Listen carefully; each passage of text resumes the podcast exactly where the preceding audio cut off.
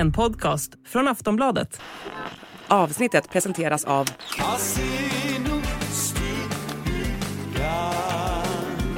Stödlinjen.se, åldersgräns 18 år. Vi befinner oss mitt i händelsernas centrum och inväntar nu kortegen. Kungen firar ju 50 år på tronen och idag lördagen den 16 september så är det ju faktiskt grandfinalen av firandet. Vi står mitt emellan Kungliga slottet och Kungsträdgården och just nu så passerar militärer till häst och det betyder att det är inte långt kvar innan kortegen startar från Kungliga slottet. Vädret är också på topp, solen skiner, det är klarblå himmel, flaggorna är hissade och hela Stockholms stad är ju redo nu för den här kortegen. Ja, och här där vi står så är det nog, ja men det är flera tusen människor. Vi kan se ett folkhav som sträcker sig från ja, men Slottsbacken längst där borta upp mot eh, hela den här bron mot Kungsträdgården. Och så har de ju spärrat av, hela stan är ju avspärrad idag, vi ser poliser överallt. Men så mycket människor, det är väl perfekt väder för det tänker jag. Ja, och på vägen hit så passerade jag Strandvägen och Dramaten och där hade också folk verkligen ställt upp nu och det var musikframträdanden så det är verkligen en, en kunglig och festlig stämning i hela stan idag. Ni får följa med oss hela helgen. Yes! Vilken historisk helg vi har upplevt och vi ska ta med er lyssnare från början till slut. Det här är Kungligt. Jag heter Sara Eriksson. Och jag heter Jenny Alexandersson.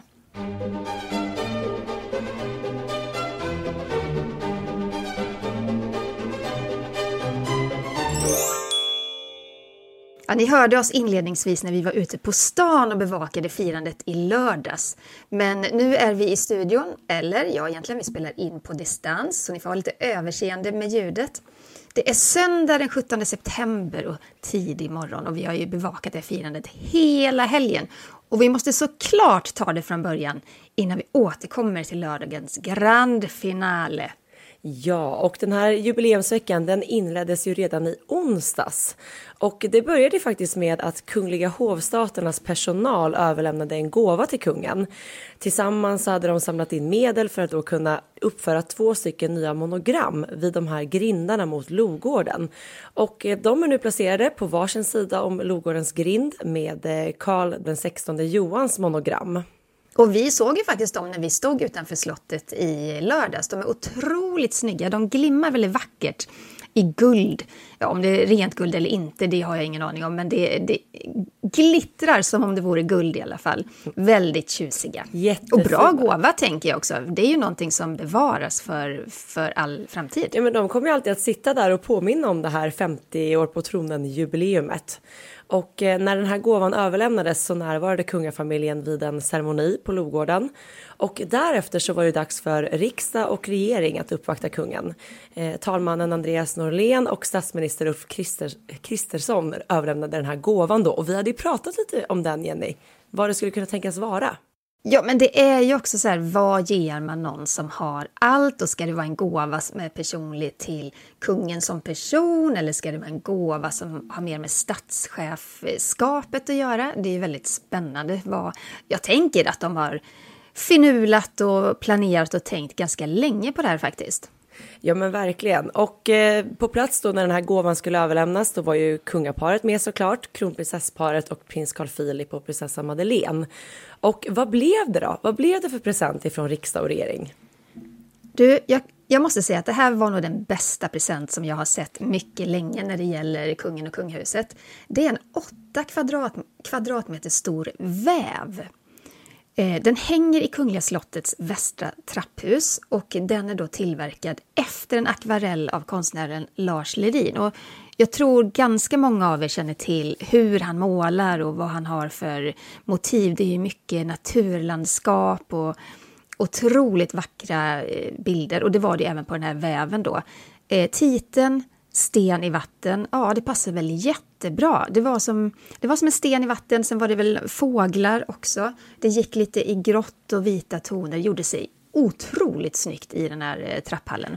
Och då ska vi lägga till också då så att alla namn får vara med att Frida Lindberg var konstnärlig ledare och de som har varit med och vävt då den här vackra väven, de heter Ebba Bergström och Tova Vibrant. De jobbar på Alice Lund Textilier. Så alla ska få sin ära här tycker jag. Ja men verkligen och eh, där nu den här, det här vackra konstverket hänger i västra trapphuset, det är faktiskt den trappa som används av turister som besöker slottet. Och den används ju även för att ta emot utländska statschefer och i samband, ja, men i samband med statsbesök. Så jag tycker det är kul också att den här gåvan har placerats på en plats där allmänheten kommer att kunna se den. Och, och det här är såklart genomtänkt. Mm. Och sen då i onsdags och torsdags, då, och det här brukar också vara lite tradition, då kan myndigheter, organisationer, företag och institutioner då gratta kungen på olika sätt. De håller som en mottagning på slottet, så får gästerna komma dit och så överlämnar man en gåva och så tas det ett fotografi. Eh, väldigt traditionellt. Men vi måste prata om några av de här presenterna som kungen fick, tycker jag. Ja, från Sveriges landshövdingar, så det överlämnades då av eh, landshövdingen i Stockholms län respektive Gävleborgs län, Anna Kinberg Batra och Per Bill. De överlämnade ett bildkollage till kungen med då bilder från ja, men alla de här länsbesöken som kungaparet har gjort under året. Ja, och Axon Jonssons eh, stiftelser, de gav en bok, Gustav III sin egen arkitekt. Det är väl också ganska passande, tänker jag. Och sen guldsmeden Edvard Gård från Gård i Stockholm överlämnade vad vi tror är en, det är en liten skulptur. Kan det vara tennskulptur eller kan det vara någon liten ask? Men det såg ut som att det var sjuglasvagnen från 1897 då i ett eh, miniatyrformat. Så det är väl ett stycke hantverk om någonting. Ja, och Sveriges centralförening för idrottens främjande, de överlämnade en byst föreställande arvprins Gustav Adolf. Det är ju fint också, kungens pappa. Ja, verkligen. Och sen var det fler konstverk. Galleri GKM överlämnade även dem en tavla. Vet vi vad det var på tavlan? Jag är ju inte så bra på det här med konst, men det var någon form av, uh, vad ska jag säga, en kub. Alltså det kändes lite så här uh. 3D-aktig nästan. Nu ska inte jag uttrycka mig för mycket om konst, men det var ungefär så jag tolkade den från bilden i alla fall. Det låter coolt, mm. tycker jag. Eh, Svenskt Näringsliv de har samlat ihop till en gåva och de här pengarna som har samlats in, de ska gå till kungens stiftelse Ungt ledarskap.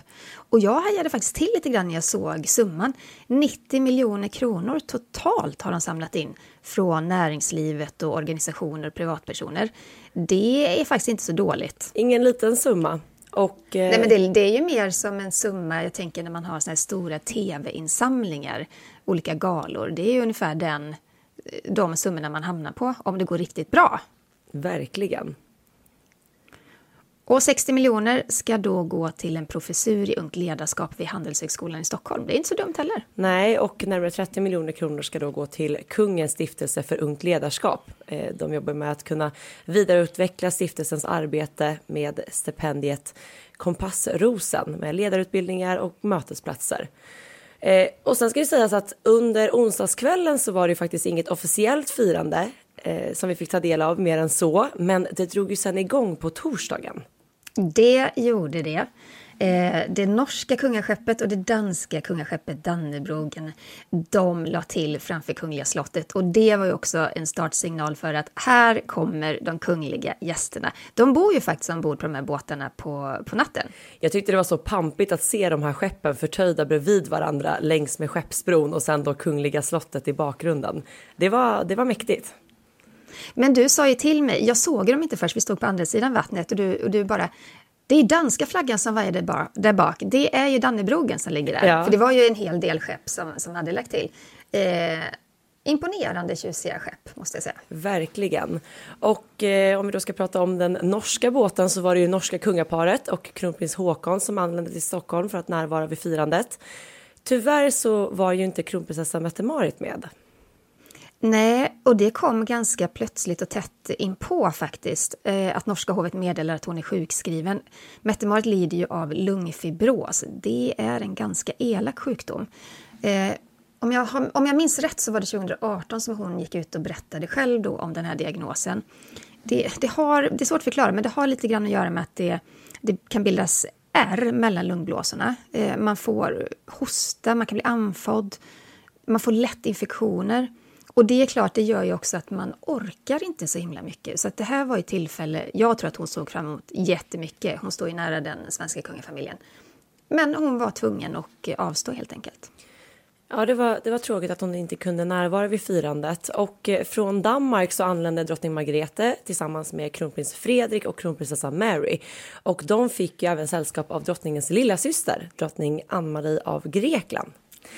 För under torsdagskvällen så var det ju faktiskt dags för den första punkten av firandet för alla inbjudna gäster. Det blev lite mer kunglig glans då som drog igång. Ja men verkligen, med dunder och brak. Det var ju Kungliga Operan som bjöd in till en jubileumsföreställning på Drottningholms slottsteater. Och på gästlistan stod självklart kungafamiljen, men också alla kungliga gäster, presidenterna från Island och Finland och representanter för det officiella Sverige. Och vilken entré kungligheterna gjorde! Vi kan också nämna att innan de gjorde entré så hade ju kungafamiljen och de inresta kungliga gästerna haft en liten förfest inne på slottet. Trevligt. Kan tänka mig att de kanske fick ja, men kanske någon god drink, ett glas bubbel eller någonting. Men de, de såg väldigt avslappnade och glada ut när de kom gående. Hade man inte velat vara med på den här fördrinken inför föreställningen? Jag tycker det låter väldigt trevligt. Verkligen. Och eh, sedan, sedan då så gjorde gästerna entré och vi måste ju såklart prata lite om det kungliga modet. Ja men Sara, detta är ju ditt, eh, det här är ju ditt ämne. Berätta, vad hade de på sig? Vi måste ju börja med drottning Silvia då. Hon bar ju en ljusrosa klänning med väldigt mycket så dekorativa pärl och strassdetaljer upp till. Jag tyckte den var väldigt drottninglik. Vad tyckte du om den Jenny?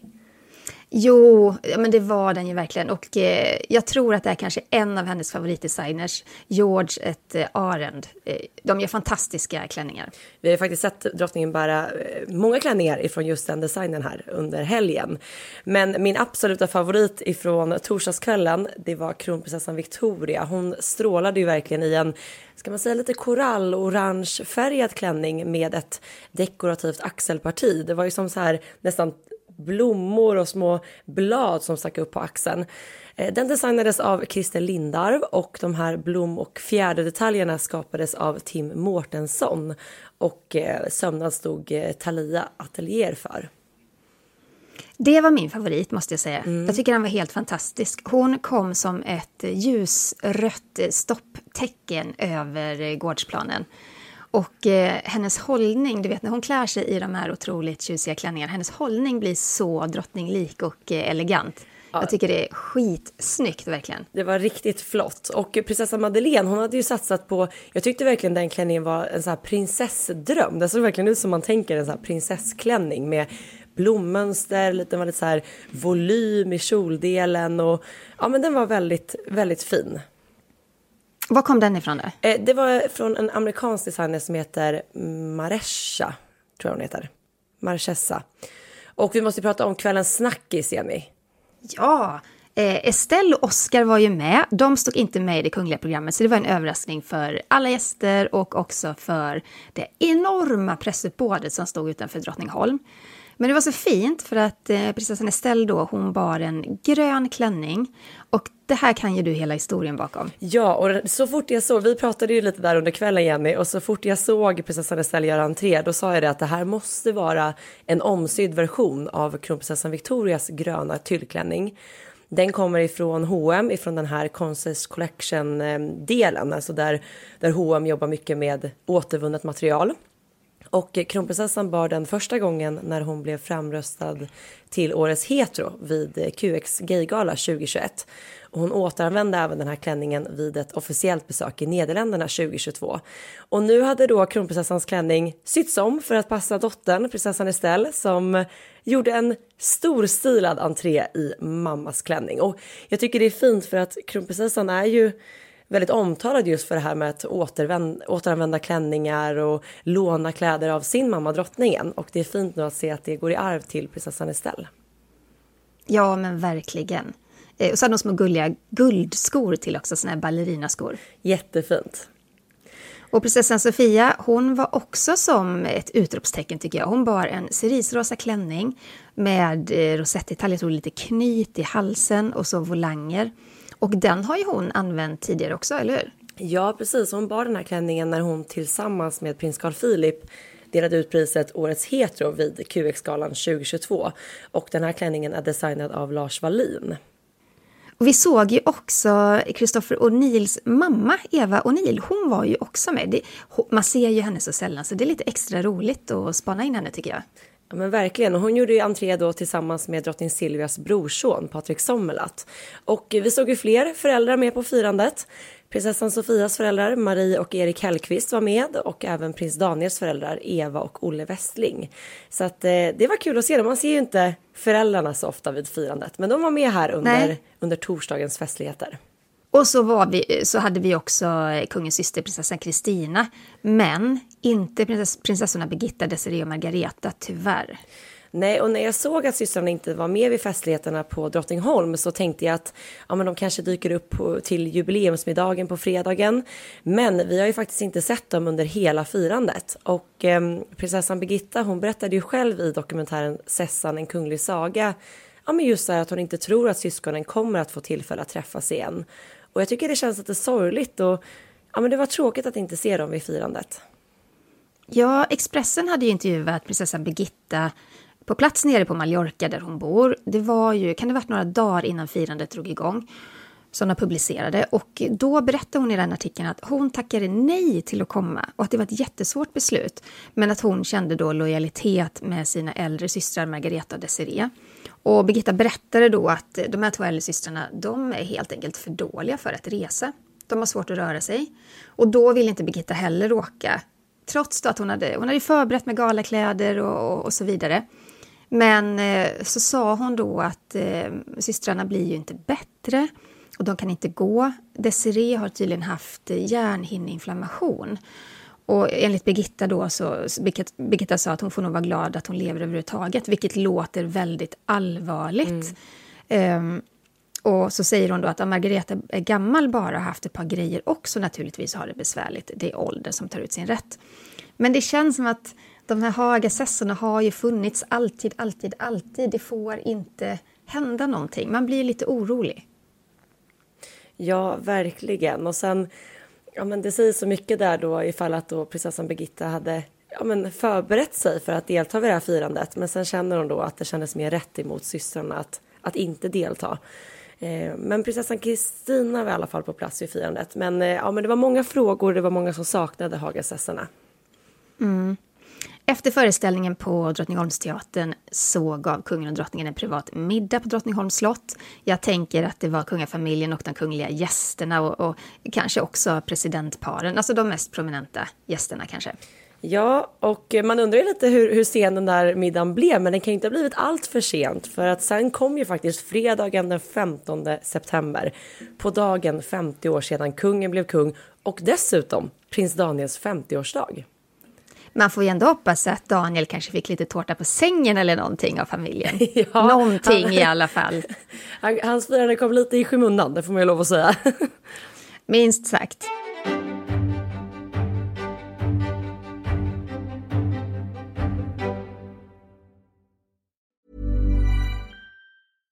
This message comes from BOF sponsor Ebay. You'll know real when you get it. It'll say eBay Authenticity Guarantee. And you'll feel it. Maybe it's a head turning handbag, a watch that says it all, jewelry that makes you look like the gem, or sneakers and streetwear so fresh every step feels fly. eBay gets it. So look for the blue check mark next to that thing you love and be confident that every inch, stitch, sole, and logo is checked by experts. With eBay Authenticity Guarantee, you can trust that feeling of real is always in reach. Ensure your next purchase is the real deal. Visit eBay.com for terms. Men det är ju en historisk dag såklart och den som ska stå i rampljuset är kung Karl XVI Gustav. Han är för alltid inskriven i historieböckerna. Han är den monark som suttit längst på tronen i svensk historia. Rekordet det är från 1364 och Carl Gustaf slog det redan 2018 med 44 år och 223 dagar som regent. Ja, och det var ju som sagt ett, ett storslaget firande och Jenny, du var ju med, SVT sände ju väldigt mycket från det här firandet och eh, du gästade deras eh, fina studio där, där man hade slottet i bakgrunden. Kan inte du berätta lite om hur det var? Jo, men det var otroligt trevligt. Sån proffsig produktion. De hade ju studion då på en balkong som vette ut mot slottet och vattnet. Det var ju himla tur med vädret måste jag säga. Ja. Eh, sol och värme. Men jag satt tillsammans med programledaren Yvette Hermundstad. Hon har ju lett otroligt många kungliga eh, sändningar. Eh, mycket nerifrån Öland också, Victoriadagen.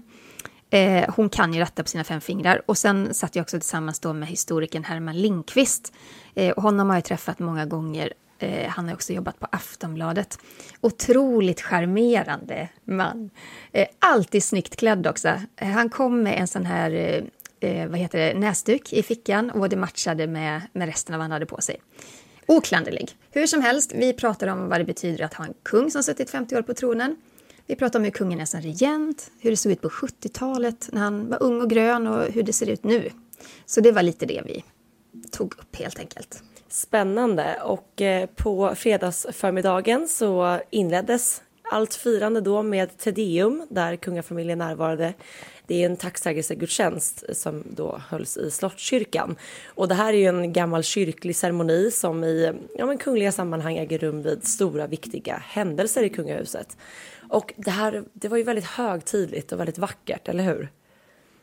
Ja, men det var det. Eh, en pampig kröningsmarsch som komponerades till kung Oscar den andres och drottning Sofias kröning spelades. Eh, sen är ju du och jag sådana att vi spanar ju alltid in eh, kungligheterna. Vad har de på sig? Hur ser de ut? Mm. Har de trevligt? vad har vi för favoriter? Vad har du för favorit? Från, för de hade väldigt mycket snyggt på sig. Ja, och först så måste man ju nämna just det här, men det var ett tydligt färgtema, det hade man såklart tänkt till. Det var ju många gäster som klädde sig i gula och blåa toner som svenska flaggan. Men eh, en favorit så måste jag säga att jag gillade kronprinsessan Marys klänning allra bäst under Tedeum. En ljusblå bas i klänningen med mönster i mörkare blåa toner. Och eh, den var då designad av brittiska designern Erdem. Och eh, det här blåa då plockade Mary också upp i valet av både klackar och en klatsch som hon håller i. Men finast av allt var ju hennes håraccessoar med flor och väldigt många små dekorativa blommor.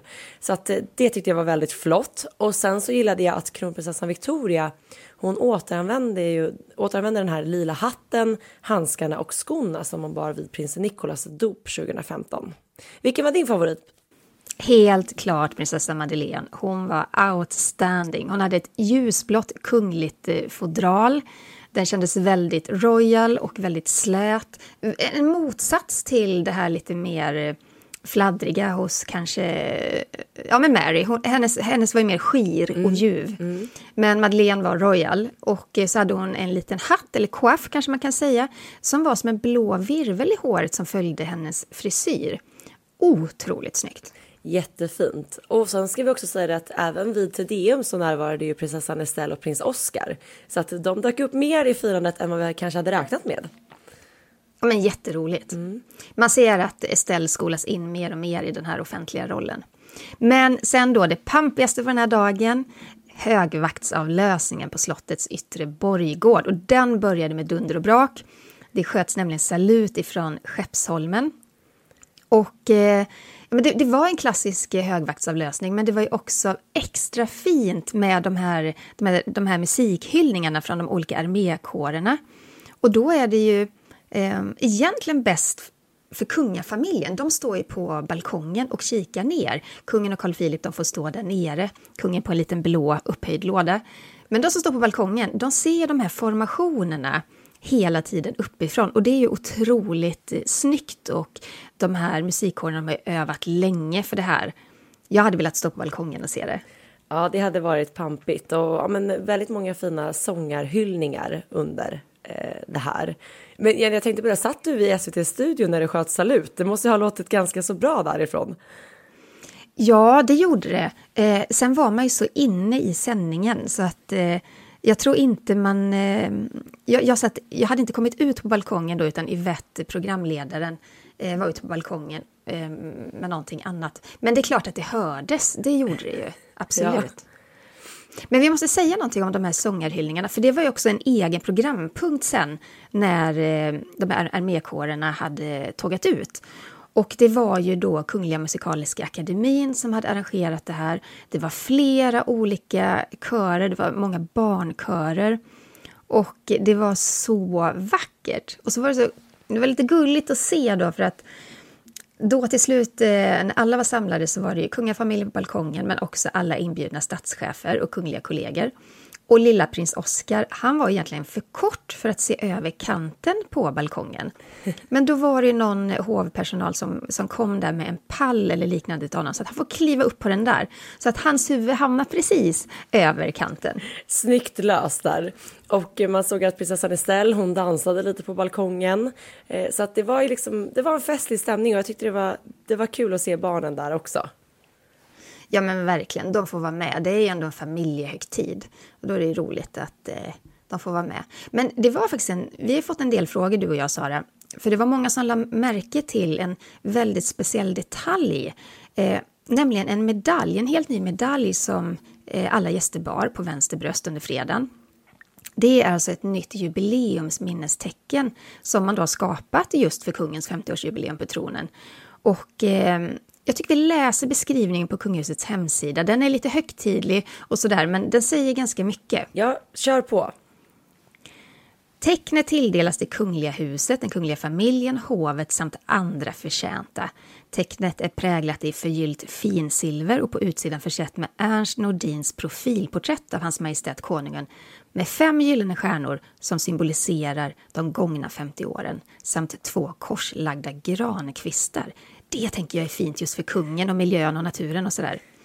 Eh, tecknet har fem hörn symboliserande de fem decennierna, krönt av en kunglig krona och bärs i Serafimrådens ljusblå band med fem guldränder som markerar kungens 50 år på tronen. Oj, vad symboliskt! Verkligen, och vill man se den här liksom, på nära håll så har ju kungahuset publicerat en bild av den på sin Instagram och på hemsidan.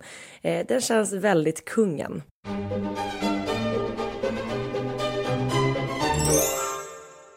Och innan jubileumsmiddagen så tv-sändes ju kungens jubileumstal till svenska folket och vi kan väl lyssna lite på vad kungen sa. Att efterträda farfar var en stor och inte alltid så lätt uppgift. Men jag är mycket tacksam för det stöd jag fått från min kära familj som lojalt har stått vid min sida genom åren. Drottningen, våra barn med familjer och mina systrar har alltid, alltid funnits där. Särskilt viktigt är också det förtroende jag fått och får från er, Sveriges folk. Ert stöd har varit ovärderligt för mig. Och för detta vill jag idag framföra mitt djupa och varma tack. Ja, men just det här att eh, kungen återkommer ju ofta till att det var väldigt, ja, men en stor utmaning såklart att som 27-åring axla den här rollen som kung.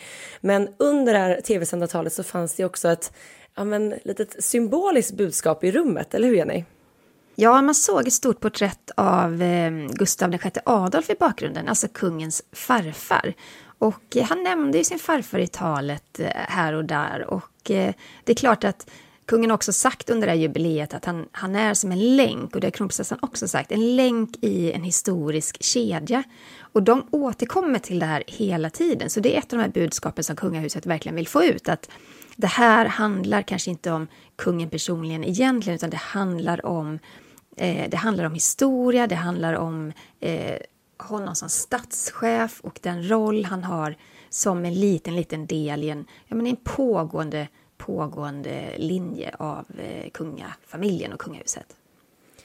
Ja, och efter att det här tv-sända talet hade sänts så var det ju då fredag kväll och det var dags för jubileumsmiddag. Och kungen stod värd och på gästlistan så stod kungligheter, presidentpar och representanter för det officiella Sverige. Och den här middagen den hölls i rikssalen på Kungliga slottet och det var ju pampigt.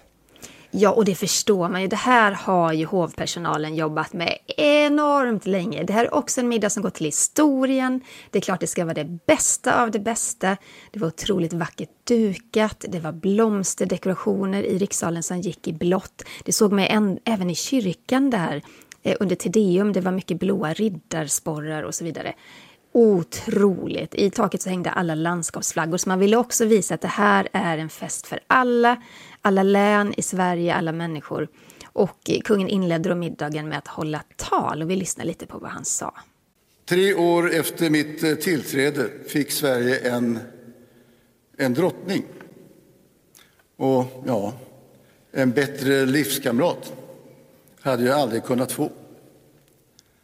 Och jag är glad och lycklig och imponerad över hennes insatser för alla vårt land under så många år. Visst är det ändå fint att han hyllar sin fru, drottning Silvia. Det, hon har ju också en väldigt stor del i hans regentskap såklart som den största stöttepelaren, den bästa rådgivaren och hans, eh, ja men, hans, eh, vad säger man, ja men stöd, största stöd i livet. Både på jobbet och privat. Ja, och med all rätt så hyllar han drottning Silvia. Jag menar, hon har ju ofta beskrivits som att hon faktiskt räddade monarkin i Sverige. Den var ju väldigt ifrågasatt eh, när kungen tog över och sen så kom Silvia in i bilden och ja, men kungahuset blev mer folkligt helt enkelt. Ja, men verkligen.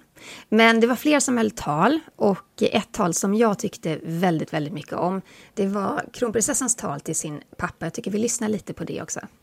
När jag står här ikväll ett halvt sekel senare och fundera på hur jag ska beskriva din gärning, då går mina tankar till en helt annan plats.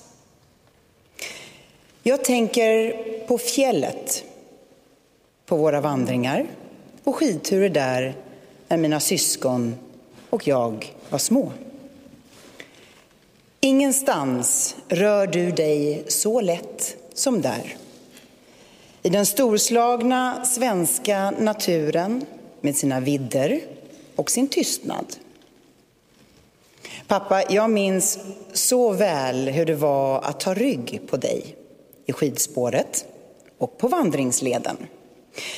Jag minns hur tryggt det kändes för mig som barn. Samma trygghet känner jag idag som vuxen när jag följer dig i din gärning som Sveriges kung. Att gå med dig genom slottets korridorer och salar på väg till en konselj eller en utrikesnämnd eller att följa med dig när du utför dina plikter runt om i Sverige. Det är inte helt olikt en tur på fjället. Man får lyssna och lära. Ta rygg och haka på. Ibland går det fort. Då får man öka takten.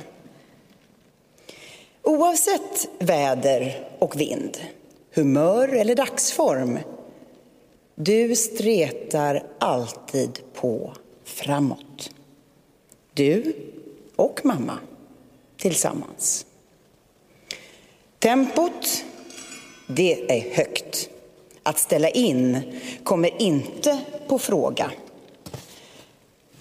Den starka pliktkänslan som driver dig, den är säkert lite gammaldags, men också helt nödvändig för att klara den uppgift som du fick axla vid så unga år. Visst är det fint att hon använder det här med eh, fjällvandring, fjällturer, skidåkning, hans intresse för friluftsliv. Att det var så fint när han säger att eh, oavsett väder, vind, humör eller dagsform, du stretar på i alla år, du och mamma tillsammans. Jag tyckte också det var så fint det här att hon jämför med att hon tycker det är lika lärorikt att följa efter honom en tur längs en stig på fjället som i slottets salar. Eh, ja, men det, blev, det blev personligt inbakat i liksom det här högtidliga och eh, man pratar om pliktkänsla och så. Är väldigt fint och personligt tal och man slås ju återigen av kronprinsessan Victoria. Hon är verkligen en talare. Det är hon. Man vet ju också att kunglig, eh, kungligheterna de har hjälp med sina tal. De har ju många rådgivare och talskrivare.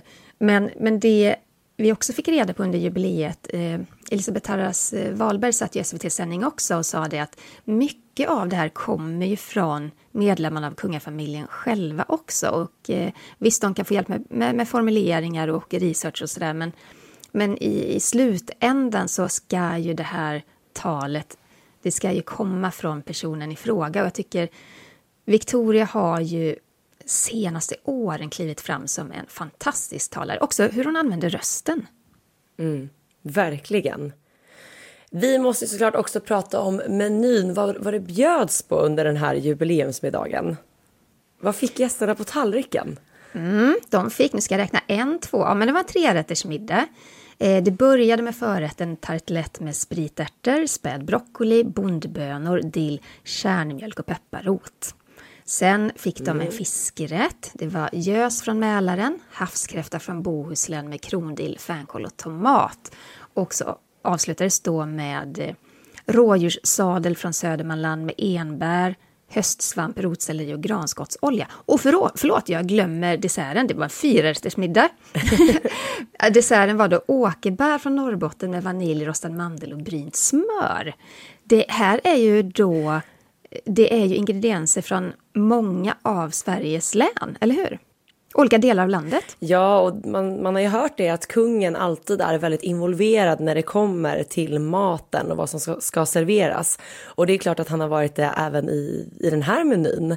Och eh, det är ju fint då att de har plockat in alla delar utav Sverige och verkligen utnyttjat och använt sig av svenska råvaror. Verkligen. Och ingen jubileumsbankett utan att prata om klänningar och smycken. Det fanns ett tydligt färgtema även här, för många av gästerna klädde sig i blått eller gult. Även kungligheterna. Vad har du för favorit från den här pampiga historiska galamiddagen? Jag tycker det är svårt att välja ut en favorit bland alla dessa kreationer men jag måste åter säga kronprinsessan Victorias look för den var helt fantastisk. Hon bar ju en V-ringad klänning i tyll i olika nyanser av blått. Och även den här klänningen designades av Christer Lindarw. Han gjorde ju även då klänningen som hon bar på torsdagen. Och eh, till det så bar ju kronprinsessan stråldiademet. Eh, det är ju faktiskt det diadem som hon burit allra flest gånger. Så att vi, vi kan ju tippa på att det är en favorit i smyckeskrinet. Och eh, det är ju det, som, det är efter Victoria Baden och hon tillskrev ju det här diademet att det skulle bäras just av Sveriges kronprinsessa så att det var ju väldigt passande. Och sen tycker jag ju såklart att prinsessa Madeleine, hon följde inte det här färgtemat i gult och blått, men hon bar ju verkligen en klänning som stack ut. Den var riktigt festlig. Silverskimrande med gnistrande detaljer, designad av Jenny Packham. Det är ju faktiskt Kates favoritdesigner som vi ser väldigt ofta i Storbritannien. Och sen så bar ju prinsessan Madeleine sitt privata diadem och rosa örhängen ifrån ädeltopasgarnityret. Så att flott look måste jag säga. Mm. Du då Jenny? Ja, jag måste bara säga det, ädeltoppsgarnityret är ett av de mest värdefulla i det kungliga smyckeskrinet. Så ja, de bärs bara vid speciella tillfällen. Men min favorit är också Madeleine. Jag är väldigt svag för det brittiska glimrande eleganta. Det är överdådigt, men det är ett återhållet överdåd. De här paljetterna, det är inte för mycket. Det, det, det är översållat på livet, överdelen, och så lite grann så regnar det ner över linningen på kjoltyget och det är så snyggt. Och sen var det som att hon bar en liten tunn, florstunn cap över axlarna som också hade det här glittret på sig. Otroligt eh, kungligt och vackert. Den, var jätte, jättefin verkligen. Och sen tyckte jag även det var fint att se att nästan alla kungligheter de bar ju smycken och diadem som eh, ja, men är kopplade till Sverige som en gång då har tillhört det svenska smyckeskrinet men som ja, men via giftermål då hamnat i Norge, Danmark och även Grekland. Så att det är klart att här har man ju verkligen tänkt till och valt med omsorg. Ja men verkligen.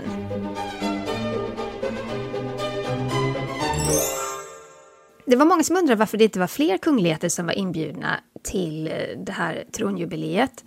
Men eh, man ville fokusera på den nordiska sammanhållningen. Ehm, drottning Margrethe hon firade 50 år på tronen för inte så länge sedan. Och kungen, jag kan tänka mig att han också blivit inspirerad av, av henne. Ja men verkligen. Det publicerades ju eh, Eh, porträttfoton som togs i samband med den här kvällen. Och då var ju också, på en av bilderna så var ju då Finlands och Islands presidentpar med också. Och det är väl just för att man ville belysa sammanhållningen och samarbetet man har. Ja men precis och under middagen så tv-sändes ju talen men däremellan så fick vi faktiskt inte se så mycket ifrån middagen. Men Eh, man undrar ju såklart hur länge den höll på, om det blev fest och dans efteråt. Eh, vi vet ju att det skulle vara några artister som skulle uppträda på kvällen och så vidare så att det blev nog säkert lite festligt i alla fall. Ja, absolut. Men firandet var ju inte slut där.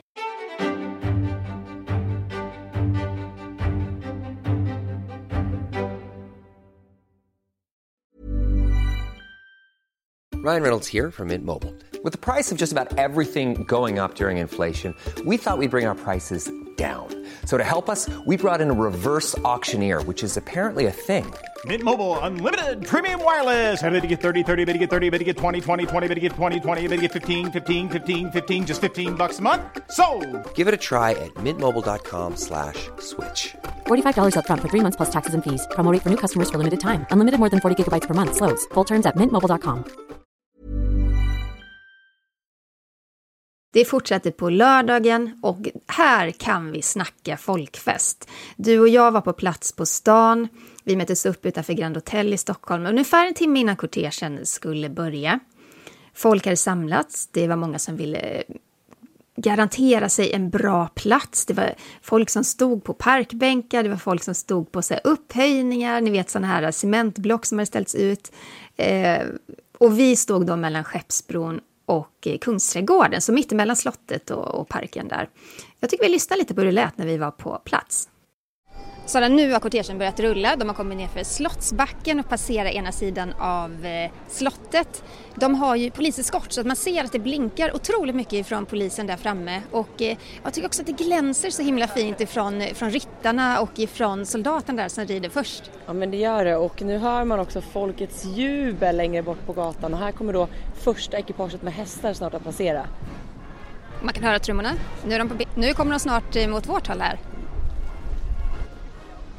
Som ni säkert hör här i bakgrunden har man hovsmattret mot asfalten. Och nu passerar de precis mot eh, början av Kungsträdgården här där vi står. Och det ser, alltså det är ganska bra tempo. Det är några hästar som eh, bråkar lite där precis eh, vid sidan om. Det känns som det alltid hör till en sån här kortege. Det är ju inte lätt, det är inte alltid lätt med hästar sa det. Nej det är det verkligen inte. Men det ser otroligt pampigt ut i alla fall. Det är pampigt, det är pompa och ståt som jag så gärna uttrycker det, eller hur? Men det är ganska mycket folk. De står i, jag vet inte hur många led. Det är nog flera tusen som ändå Och nu står passerar här. kungaparet som ni kan höra.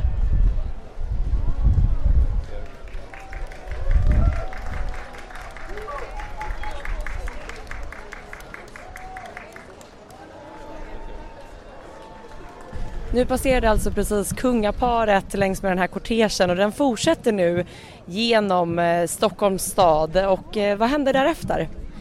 Vid Skeppsholmen så kommer kungaparet att hoppa i den kungliga Vasaorden, en kunglig slup. Och med den båten så kommer de sen att ta sig över Strömmen och tillbaka till Kungliga slottet. Och vi har tagit en position här där vi precis ser slottet och vattnet. Och det ligger ju många polisbåtar ute i vattnet också. De har ju stängt av allt vattenområde här så att det är inte någon med fritidsbåt som kan komma hit och komma nära kungen. Så det är stor bevakning och jag pratade med polisen för ett tag sedan också och eh, de berättade att det kommer finnas fartyg ute i vattnet också för att stänga av och också för synlighetens skull såklart. Och det här med säkerheten, det är ju någonting som det har pratats otroligt mycket om inför Eh, det här firandet. Eh, ett av årets allra största säkerhetsarrangemang med liksom många VIP-gäster och en stor folkfest i centrala Stockholm. Mm, och jag pratade ju som sagt med polisen och eh, de berättade ju då, Anders Rissel som är kommenderingschef för polisens verksamhet just under jubileumshelgen då, eh, de jobbar med alla typer av säkerhetssituationer och det är klart att när Säkerhetspolisen höjde terrorhotnivån till en fyra så var, hade den här planeringen varit igång mycket, mycket länge. Och det här har ju såklart påverkat polisens arbete just för den här helgen. Men de jobbar ju tätt tillsammans med andra myndigheter och, och hovet då sedan tidigt i våras.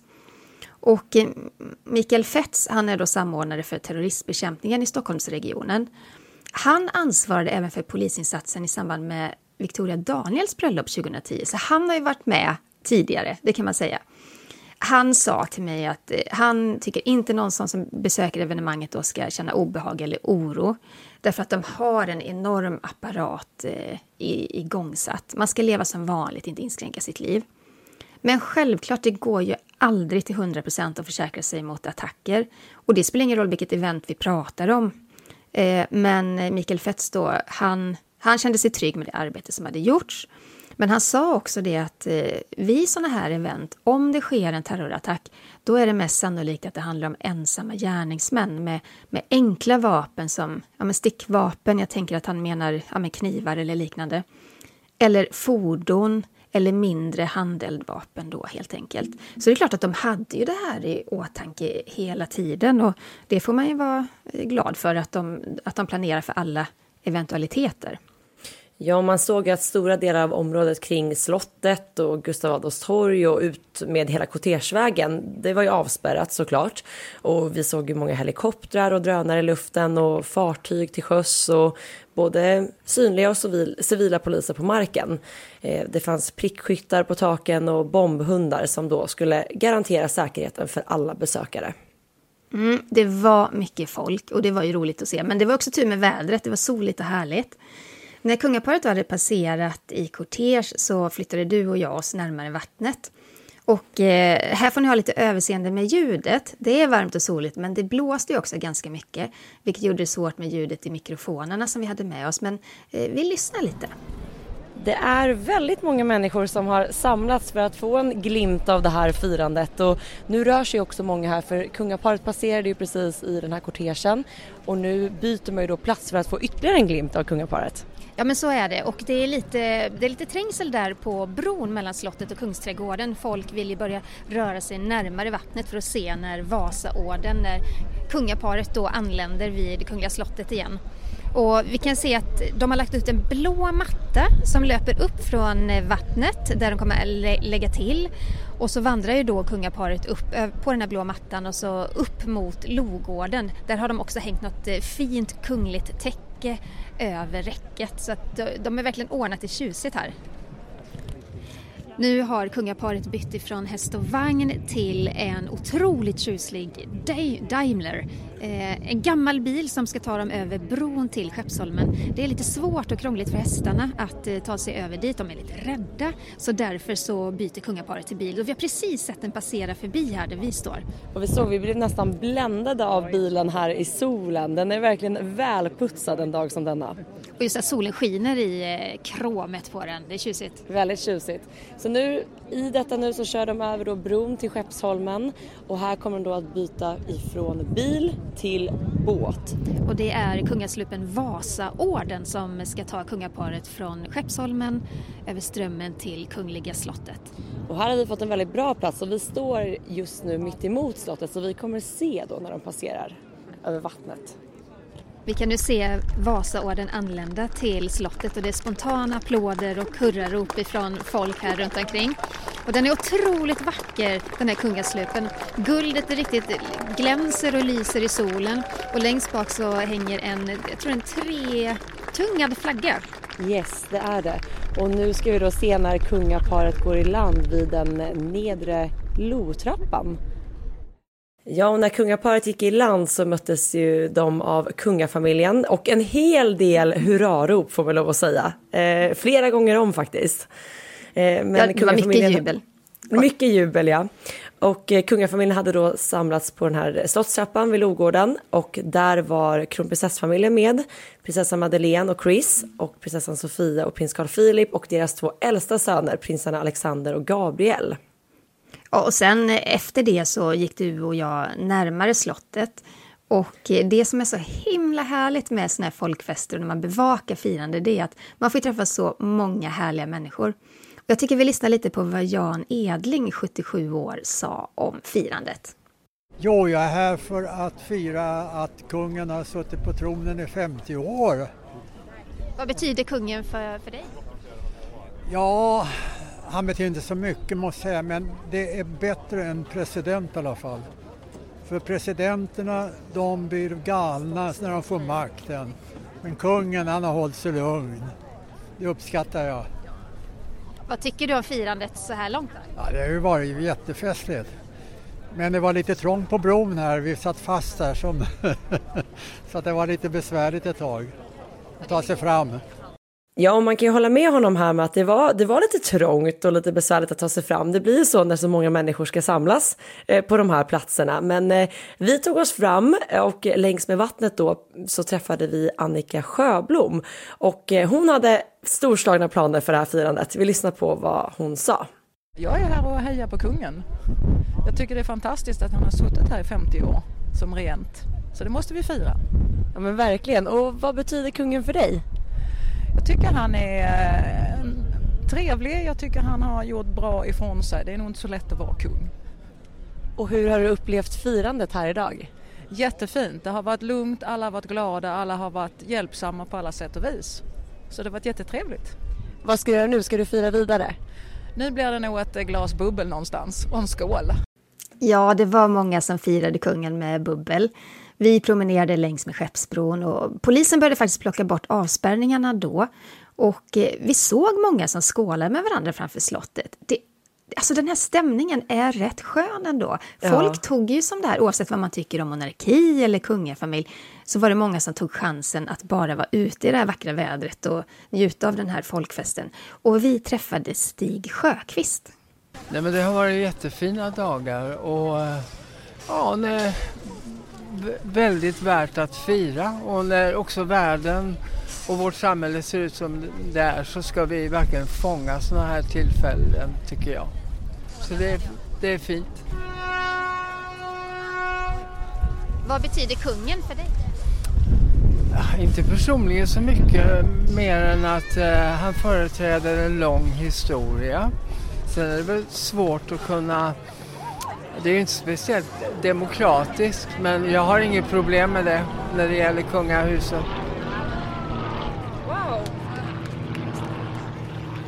Ja, vi var faktiskt tvungna att avbryta samtalet med Stig för att mitt i intervjun där så var var det dags för en flygshow och eh, då var det svårt att plocka upp något annat ljud än att lyssna till den. Ja, det var ju som en hyllning till kungen så genomfördes då överflygningar i formation över slottet. Och eh, först var det sex propellerplan av typen Safir. De missade jag att plåta med min kamera. Men efter det så kom fem jetplan från olika tidsepoker. Tunnan, det är ju ett gammalt känt eh, flyg. Lansen, Draken, Viggen och Gripen. Och det var ganska häftigt att se. Jag lyckades fånga dem på video faktiskt, så ni kan kolla på mitt Instagramkonto där, Kungligt med Jenny, och även på ditt, royalistan.se. Ja, och sen så promenerade vi upp längs eh, Slottsbacken och där hann vi faktiskt även få en glimt av den här utställningen som är placerad utanför slottet.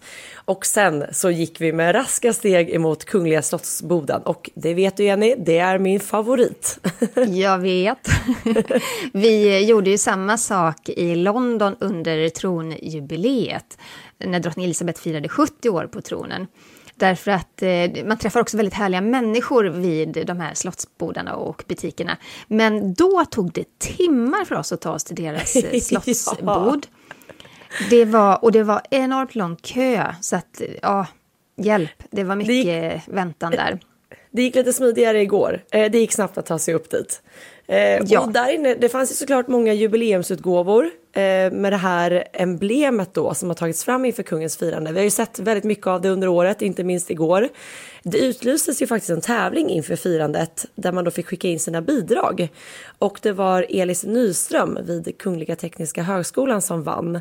Och det är alltså hans emblem som nu pryder väldigt många delar under det här firandet och även då saker som man kunde köpa i samband med detta. Mm. Och utanför Slottsboden så träffade vi Karin och hon delade med sig av ett väldigt speciellt minne. Du har ett väldigt speciellt minne av gamle kungen. Ja, jag stod nere i Ljungby vid kyrkan och såg när kortegen med hans kista gick förbi och då satt ju vår nye kung i bilen bakom. Det var väldigt speciellt. Jag stod med äldsta dottern i barnvagn. Och du har sett eh, kortegen nu idag också? Ja. Därför tyckte jag det var roligt att se det live nu här. Så det var väldigt kul att se. Så jag följde våran kung alla.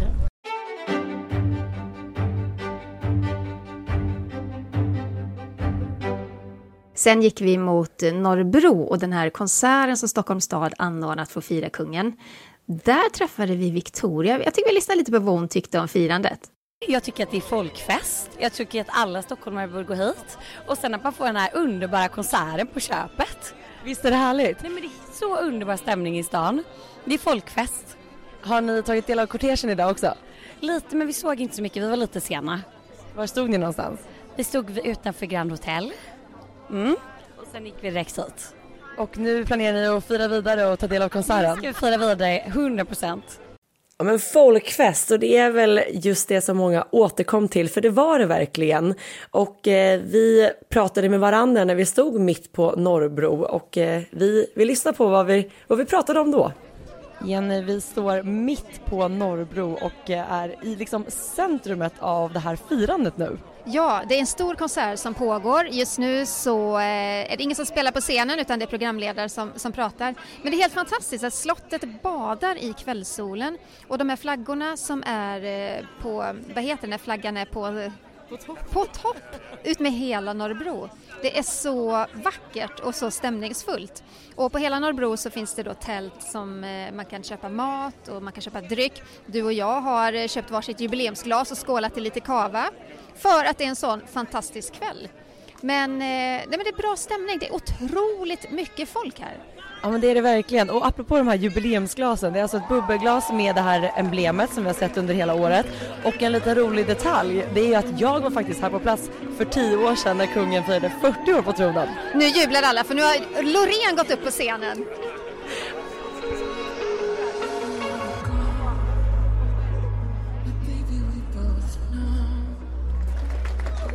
Nej, men så det är lite festligt då att jag har alltså ett jubileumsglas från när kungen firade 40 år på tronen och nu ett från 50.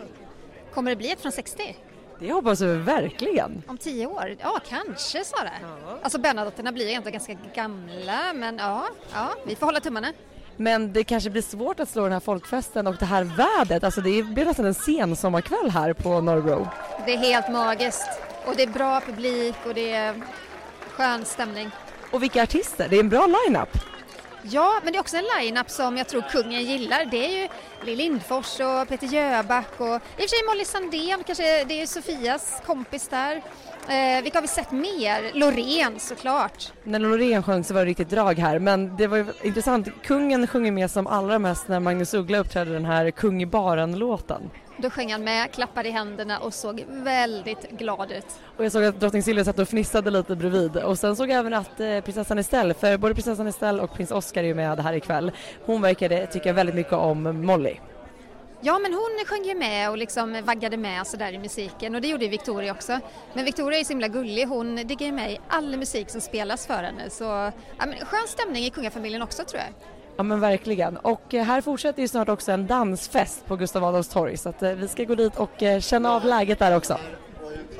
Och sen i slutet av konserten så sprang vi in i Alexander och eh, Alan som hade firat hela dagen lång. Och eh, ja, men de, de gav en sån rolig och detaljerad beskrivning om hur de hade tagit tillvara på den här dagen. Så jag tycker att vi lyssnar på vad de sa. Vi har tagit en lång promenad i en nationalpark, vi har även fiskat. Vi har sedan ätit en eh, trevlig räksmörgås och fisksoppa. Sen har vi tagit en promenad och hälsat på kungen på Strandvägen. Fortsatt promenaden till Kungsträdgården för att äta en mjukglass. För att sedan vandra lite lättåt för att få lite bättre platser för konserten. Och nu står vi här på Norrbro och tar del av den här konserten. Hur tycker du liksom att det här firandet har varit under dagen? Jag tycker vi har förberett på helt rätt sätt och eh, det här blir väl liksom ett bra, en bra punkt till, på det hela, eller hur?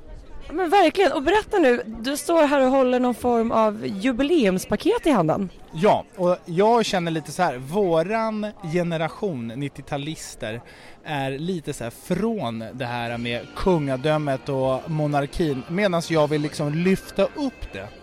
Och därför köpte jag stora paketet, Orreforsglas, kom ihåg det här som min goda vän Allan sa, kolla vad trevligt det här kommer vara när man tittar på de här glasen, förklarar för sina barn att jag var här.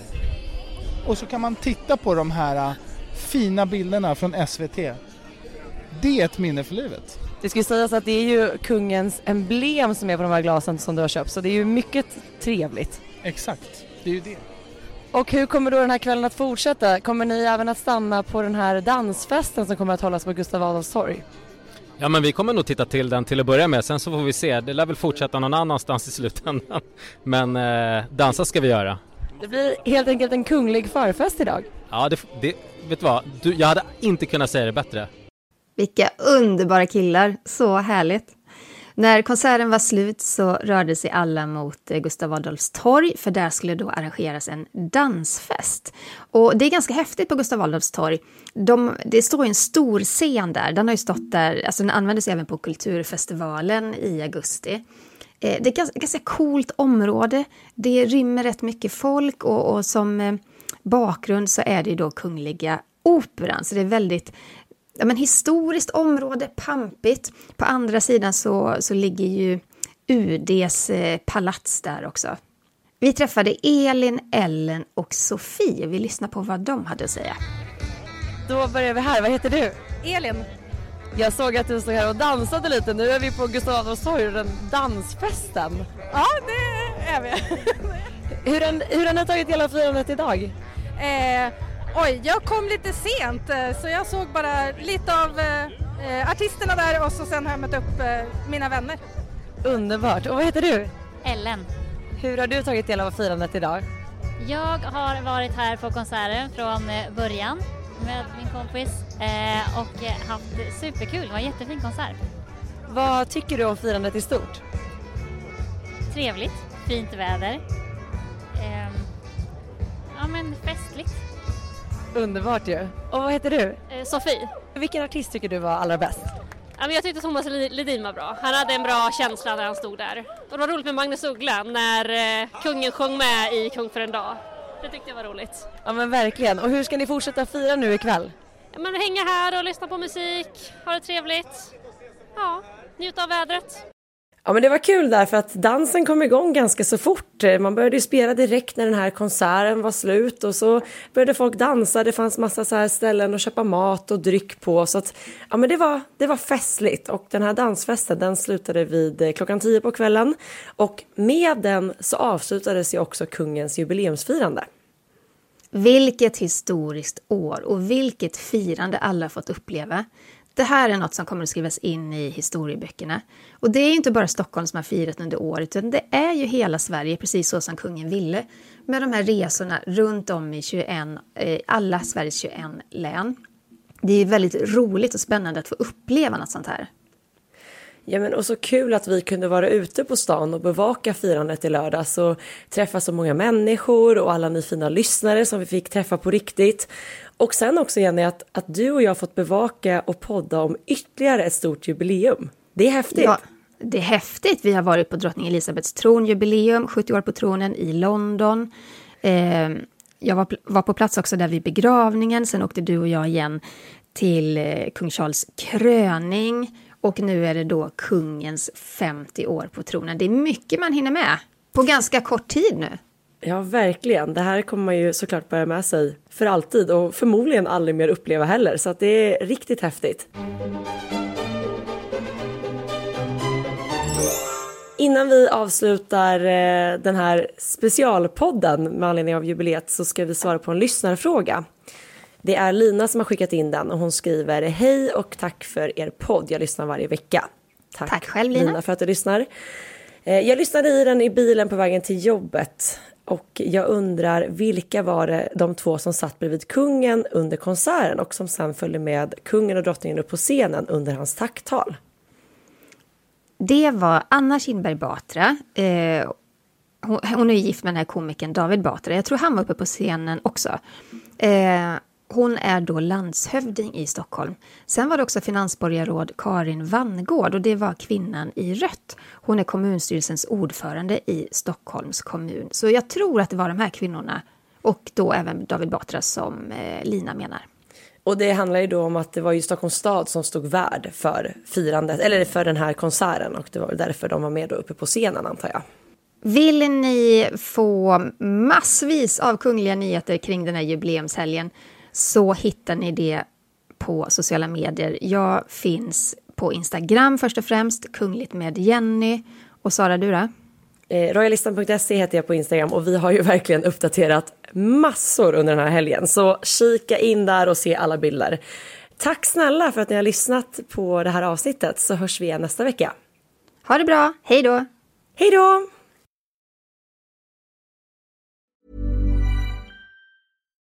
Botox Cosmetic, out of botulinum toxin A, FDA approved for over 20 years. So, talk to your specialist to see if Botox Cosmetic is right for you. For full prescribing information, including boxed warning, visit BotoxCosmetic.com or call 877-351-0300. Remember to ask for Botox Cosmetic by name.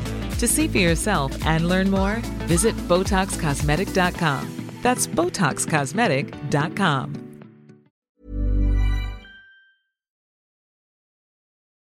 Du har lyssnat på en podcast från Aftonbladet. Ansvarig utgivare är Lena K Samuelsson.